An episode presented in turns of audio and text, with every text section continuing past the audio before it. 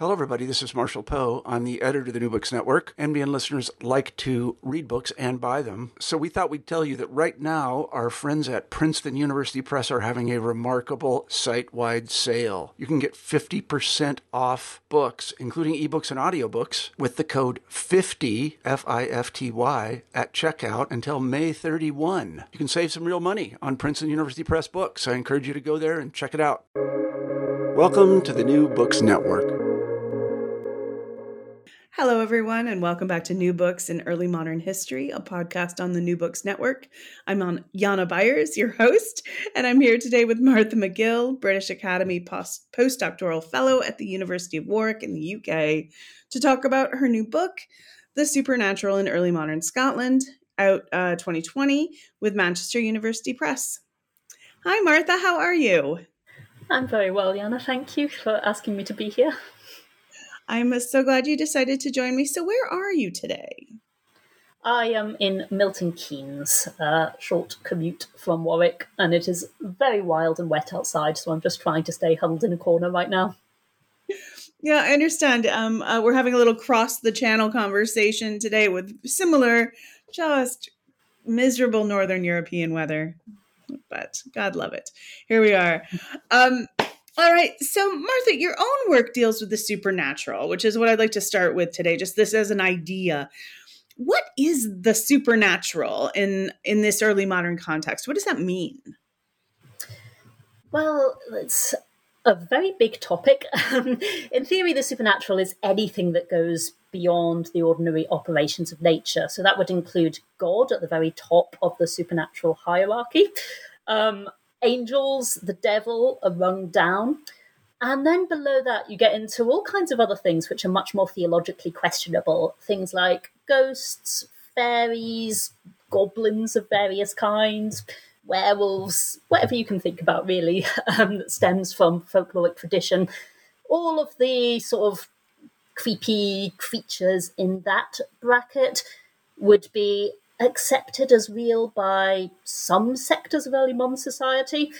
Um, other parts of early modern society might reject them altogether and say that no, that's not part of the Christian framework. I'm looking here at Christian culture specifically. So essentially, what is the supernatural would depend on who precisely you asked. Different people would have different answers for you. Um, but there's a lot of things it could be, and it almost certainly includes God, the devil, and the other things that get mentioned in the Bible by pretty much anyone's definition. Right. Yeah, I was thinking particularly kind of about the relationship with like between the religion and the supernatural, like these boundaries. Um, there's an accept so like acceptable supernatural, right? Yes, absolutely. So, your educated theologians and so forth are going to have a very different idea about what the supernatural world looks like compared to your average you know, farmer who is not necessarily literate, hasn't got that theological training. You've got an accepted supernatural world that is the world as set out in the Bible. It does include, as we've mentioned, God, the devil, angels. It probably includes witches for most of the early modern period, theologians would say that, yeah, witches are there in the Bible. Um, although by the 18th century, you do start getting elements of educated society rejecting that idea. Um, ghosts, much shakier ground there. They possibly appear in the Bible, it's a bit questionable. and things like fairies, another step down on the ladder. Most educated theologians would reject those altogether. So, yeah, the supernatural religion is very closely entangled. We need to understand religion, theology, to understand what people thought about the supernatural world in the early modern period. But again, you always have to be careful about um, understanding whose perspective you're looking at, because sure. different sectors of society would have very different ideas. Yeah. And then, you know, kind of, so I'm seeing like religion, supernatural, and then there's like licit and illicit beliefs as well, it seems. Things that would have been accepted by your uh, by your farmer, but perhaps not your theologian. And all of these kind of can fall under the umbrella of the supernatural. Yes, yeah. absolutely. So for your farmer seeing a strange apparition, perhaps the most natural explanation would be a fairy of some kind. Fairies are very, very popular in Scottish folklore. Um, the book, The Supernatural in Early Modern Scotland, as the title implies, focuses on Scotland. So fairies might be, yeah, a sort of natural instinct.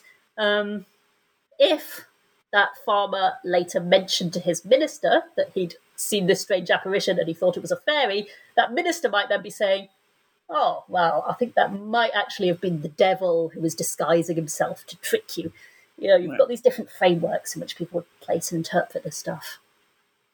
Yeah, and these frameworks, I want to talk about how um, what kind of problems this might uh, cause or stumbling blocks or extra considerations. Let's go with that. For an historian of the early modern world like how might we have trouble understanding the the supernatural? Well it's weird right? I mean i often think this with regard to looking at the scottish witch trials. Um, scotland had relatively severe witch hunting probably executed perhaps more than 10 times as many people per head of the population than england for example and the kinds of things people were getting executed for is stuff that it's very, very hard to come to terms with as a modern audience.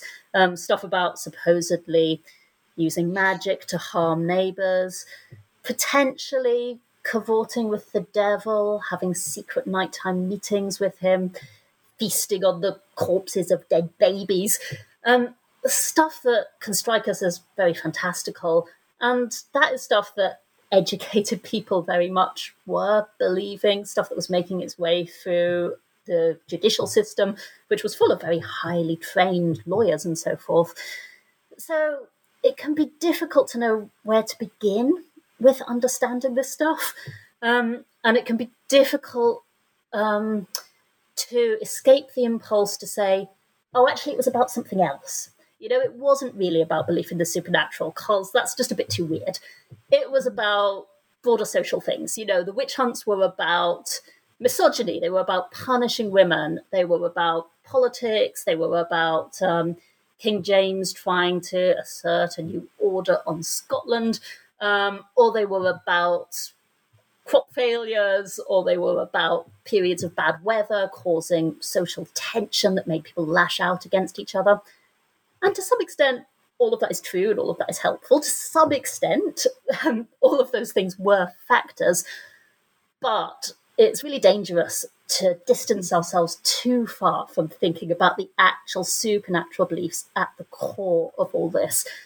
Because we're never going to be able to understand properly unless we do accept that people had this worldview built around the Christian scripture and folkloric tradition that allowed that the devil was a very real actor on earth.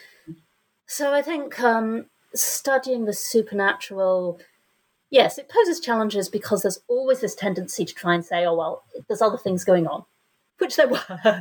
but in the end, you do always have to come back to saying, and this stuff was real for people as well. Um, you know, you have to try and connect with people on that level.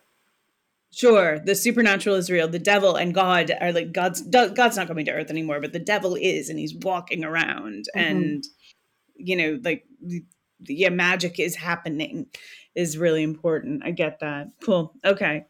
Um so how did you become interested in this topic, the supernatural writ large, particularly in Scotland? My original work was on ghosts um, so I published a book in 2018, Ghosts in Enlightenment Scotland. And I always wish I had the story about the ghost that I met who inspired me to do this work, but sadly I don't. It was um, in an archive. I came across an old letter containing some ghost stories sent by a minister in the early 18th century. And I was curious because I didn't think ministers were supposed to be talking about that sort of thing by the early 18th century. Um, ghosts, again, pretty shaky theological ground for ghosts specifically. Um, so that was my sort of entry point. I wanted to look at why people were telling these stories and circulating them and taking them seriously. And that took me on a sort of tour, which became a PhD through Scottish ghost beliefs. I mean, I was interested. I've said we have to look at these beliefs in their own right, and I do believe that. But I was also interested in all of the other things they can tell us about society, um, how different sort of patterns in intellectual culture or different social trends impact the kinds of stories that people were telling. So the minister who was writing this ghost story in 1707 was doing so because he was part of a cluster of educated men who were frightened that the new philosophical changes of the later 17th century, the so called scientific revolution, were going to turn everyone into atheists. For these ministers, telling stories of ghosts was a way to safeguard against that threat of atheism. You know, if people believe that there are apparitions walking amongst us, then they won't turn against God, they won't turn their backs on Christianity. So there was a period when intellectual figures sort of reclaimed stories of ghosts and other strange phenomena to try and defend the Christian scriptures. So we can sort of face patterns like that in terms of what's going on in intellectual culture. Um, you know, later in the Enlightenment, you've got other figures start to say, "Oh no, this stuff is all figments of the imagination or the products of a disordered stomach or something. It's nasty fumes from your incomplete in the, for your incomplete digestion, causing you to see things." Um, there's just this fascinating evolution in how this stuff is understood. Later on, then you get Gothic and Romantic literature, which takes it all over again and transforms it and introduces us to haunted castles and ruins and a very sort of romantic, ghostly aesthetic. Um, but yes, I'm interested in this thing about how stories evolve, when they evolve, and why they evolve. And since the PhD in the first book, I've broadened out to look at other kinds of supernatural entity as well as ghosts. Cool. All right. Um, so this is an edited volume. So it includes mm-hmm. 13 articles, uh, several, yeah, 13 including the introduction that you and your co-editor selected. Um, how did you decide to do this collection? At what point did you think a collection was the right way to go? Yeah, so this was co-edited with Professor Julian Goodare of the University of Edinburgh, um, my former PhD supervisor, it came about when we were both working in Edinburgh and stemmed out of a workshop that I organised that aimed to bring scholars together to talk about a range of different kinds of supernatural belief in Scotland. Part of the motivation was just that so much of the work on the supernatural in Scotland has been about the witch trials. And that's great, that's fantastic. Much of it is Julian's work. Um, and it is wonderful work and it has really helped us to understand lots of different things about Scottish society and culture. But there's been so much less done on all of these other kinds of belief.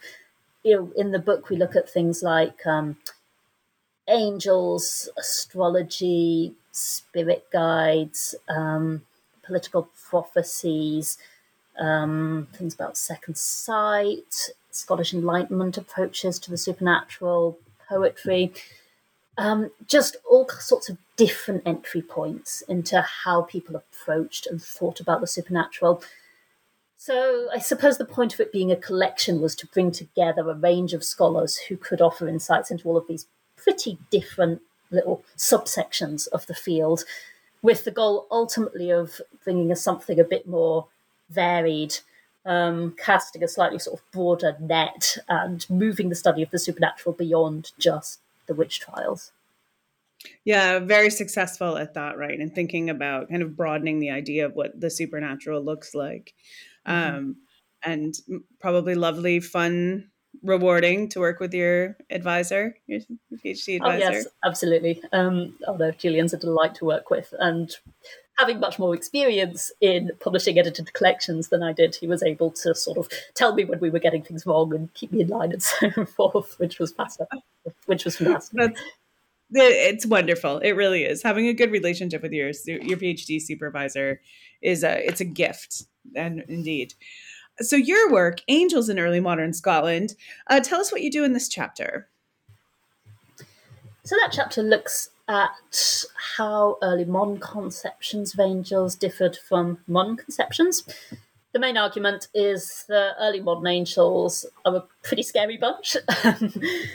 we've got this modern idea of angels as being quite mm-hmm. soft, kind, benevolent figures. You've got the guardian angel archetype. You know, angels are people who watch over you, guide you, protect you.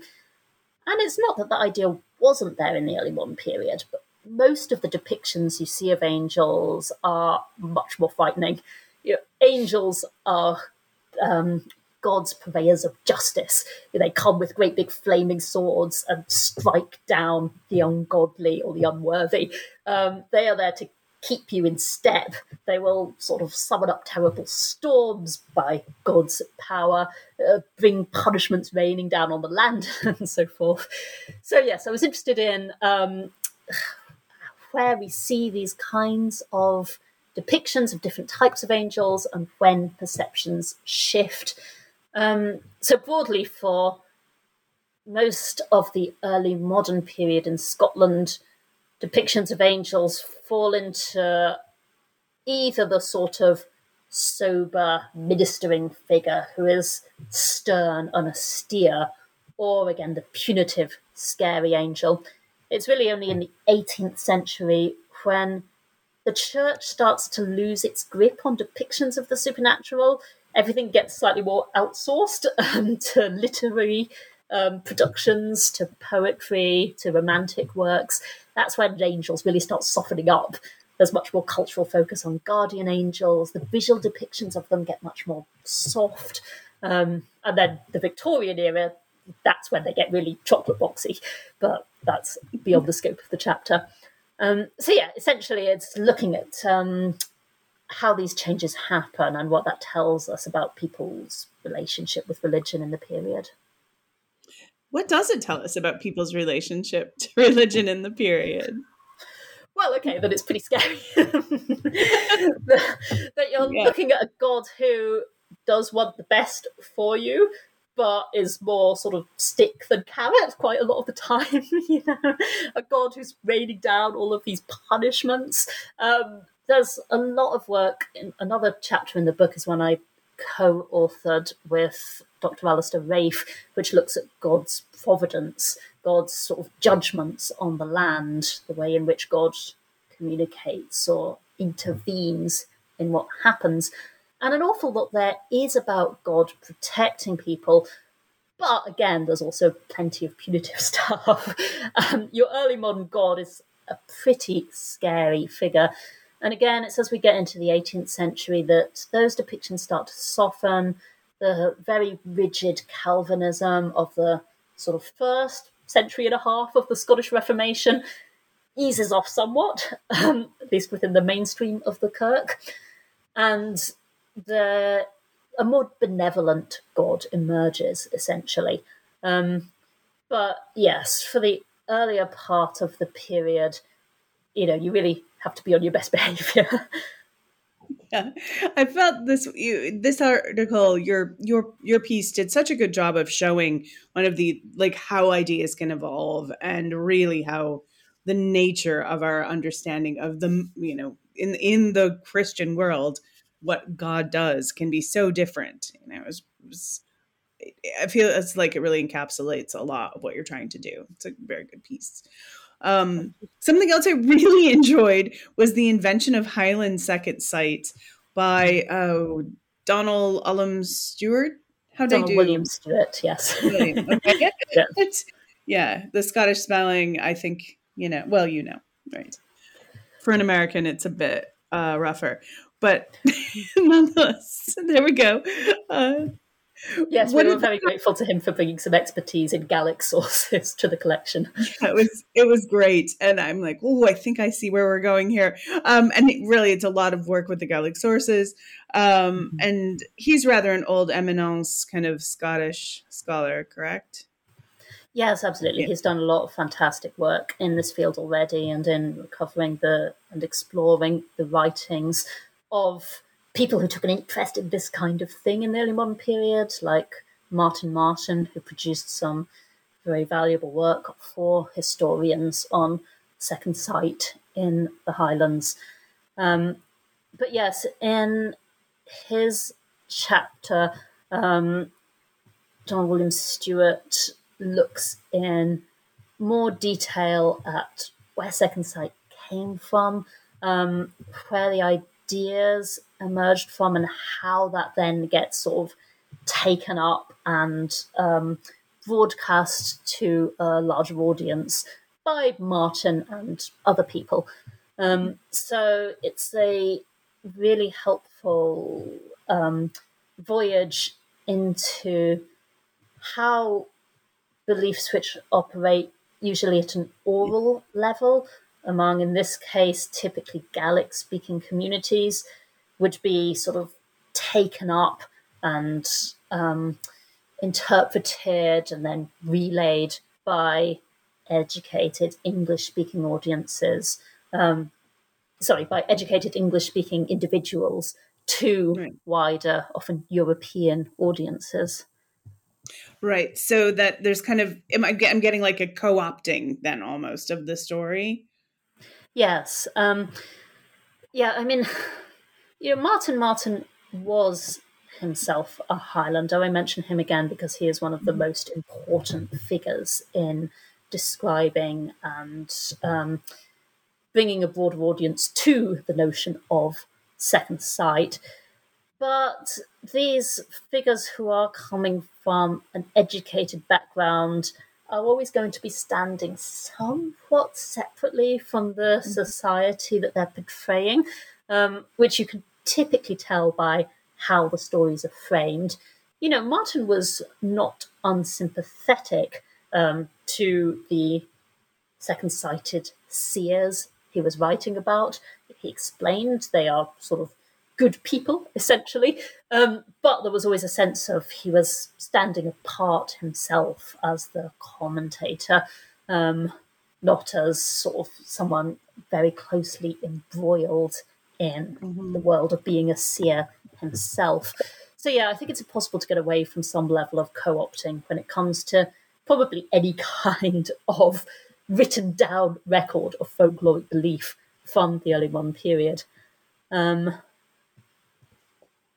hmm Yeah. Yeah, and I think this shows just another level of kind of the delicacy of working with this kind of material in this area, and then the fundamental work that as historians we kind of are constantly trying to put together a world that's long gone. Um, yes, absolutely. And I mean, looking at the supernatural, there's always that challenge around source material.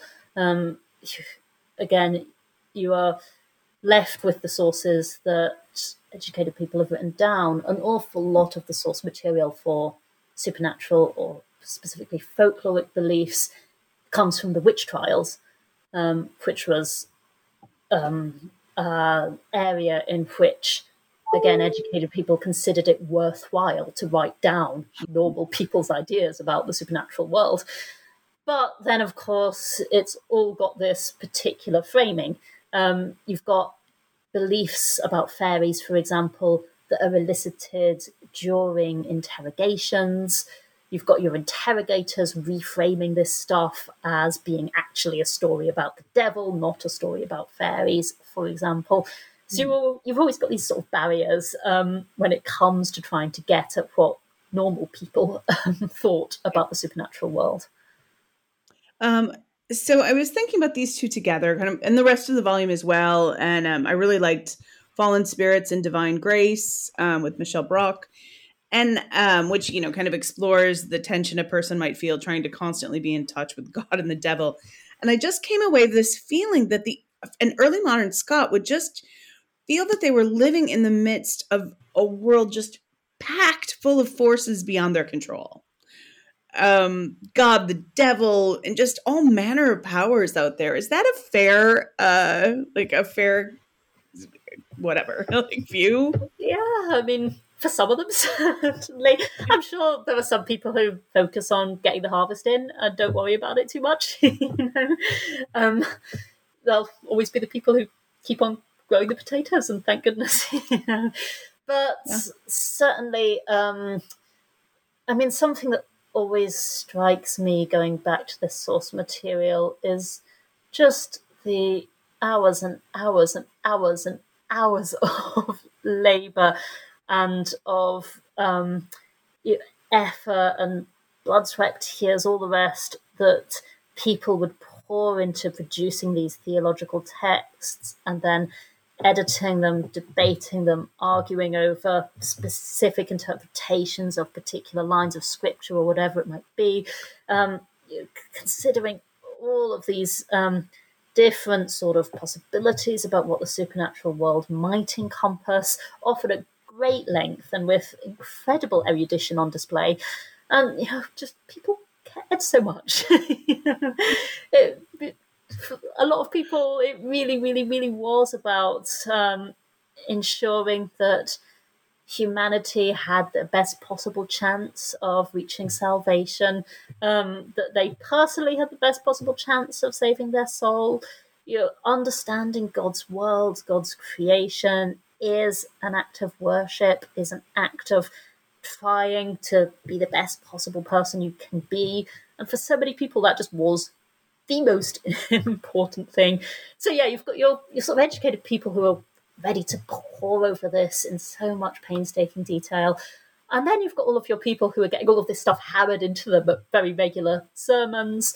Um, you know, the Kirk was, especially after the Reformation in 1560 in Scotland, the new Kirk is pretty keen to enforce its new conception of precisely what the supernatural world looks like and how humans ought to interact with it. So you've got a Kirk at the center of your community that is talking quite a lot about how you should be thinking about this stuff, how you should be you know incorporating it into your daily life, your your prayers, your thoughts, your speculations, your reflections on God and what He does for you.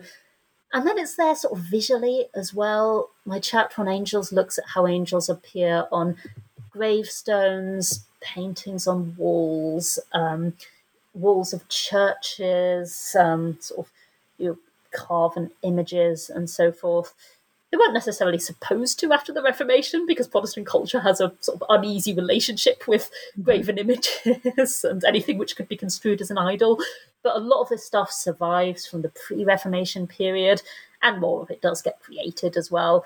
Um, I spent a while when I was working on that chapter just suddenly finding angels everywhere. You know, I'd I'd look at a map or a sort of plan for a different project, and there'd be little angels, um, you know, curling around it. I was looking at some students' notebooks, and he doodled angels in the margins. There's that sense of them again being sort of part of the visual landscape, part of the surroundings. This, um, you know, plethora of supernatural beings.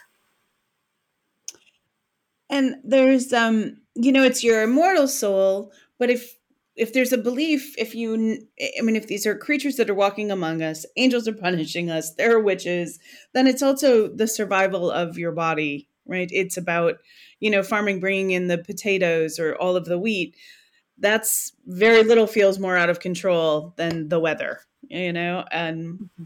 it, it's very easy to take that and see the supernatural everywhere and worry about it.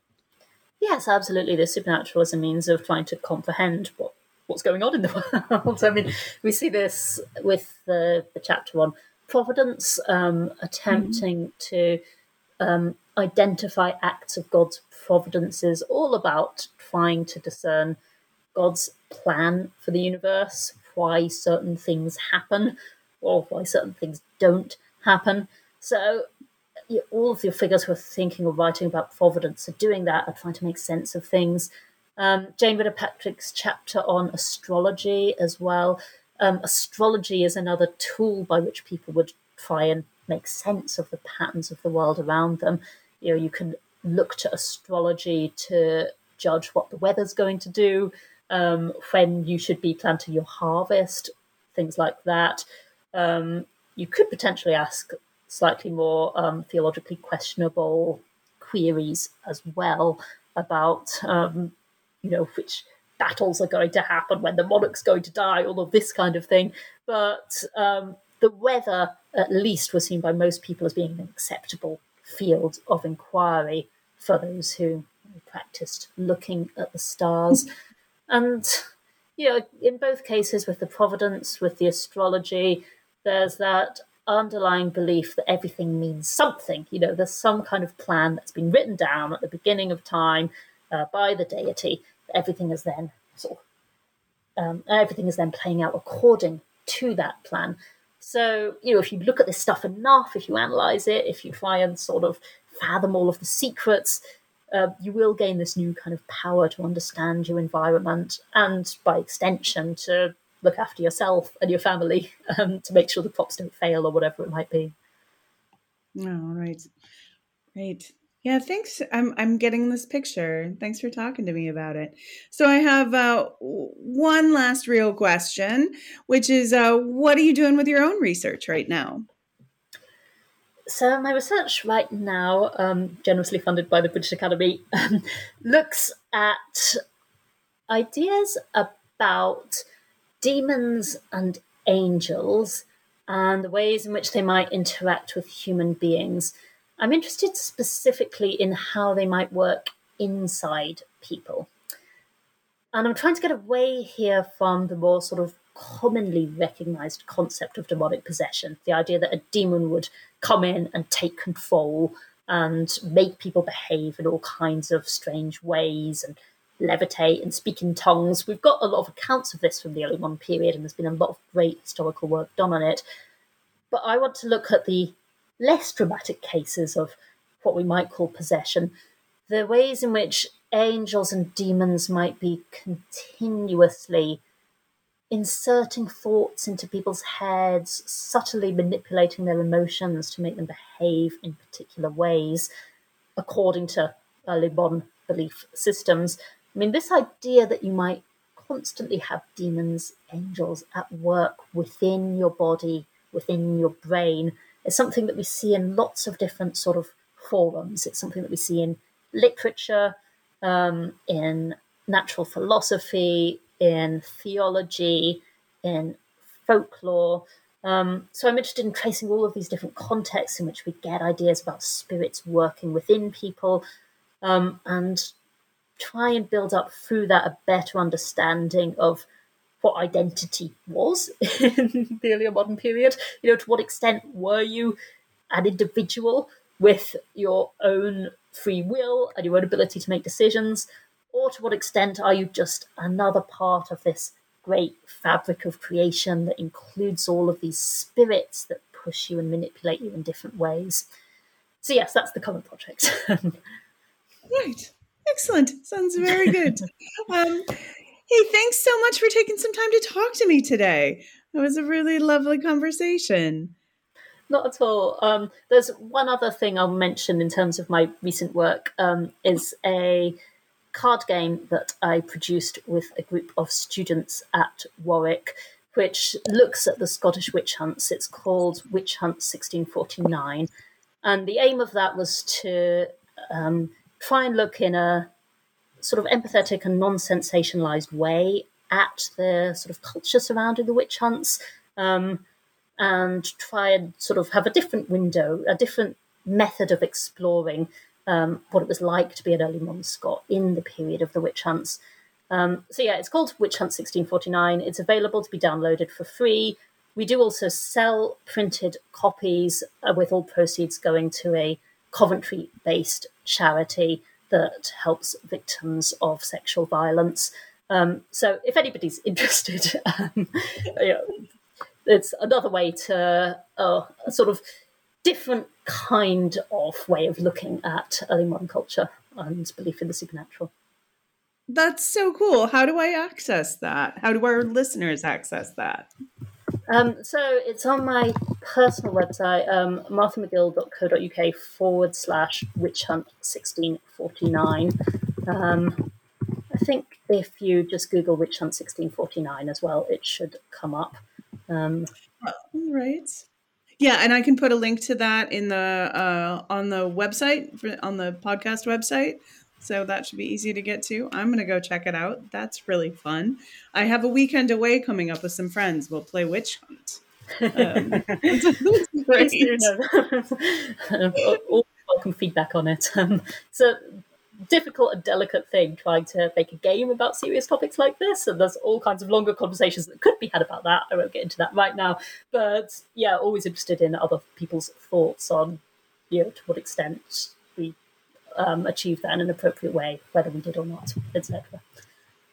um, anything you can do to make students see that there are multiple ways of seeing a thing right is is a good way is a good thing um, especially something as easily denounceable as a witch hunt which is truly yeah. terrible okay great but how do we get there you know what what mm-hmm. what what has happened that's our, our job as historians is to help understand how we get there um, yeah, that was part of the goal to make a tool that could be used for teaching that encourages people to try and immerse themselves in the mindset of, again, an, a person from a normal early modern community. And we also wanted to reach people who are not necessarily going to read a big academic textbook on the subject, but might be a bit more interested in playing a game and try and have a game that's been informed by academic research. A lot of the games out there about witch hunting um, have not been quite so much, you know, though they have real witches um, and it's sort of sensationalized in that respect. So we wanted to produce something that was a bit more academically informed. Um, and there's further sort of context on the website, further discussion around the ways in which it is historically accurate or the things where we had to compromise for the sake of gameplay or whatever. Um, All right. I'm so happy to uh, I'm so happy to link to that. I'm so happy to know about it.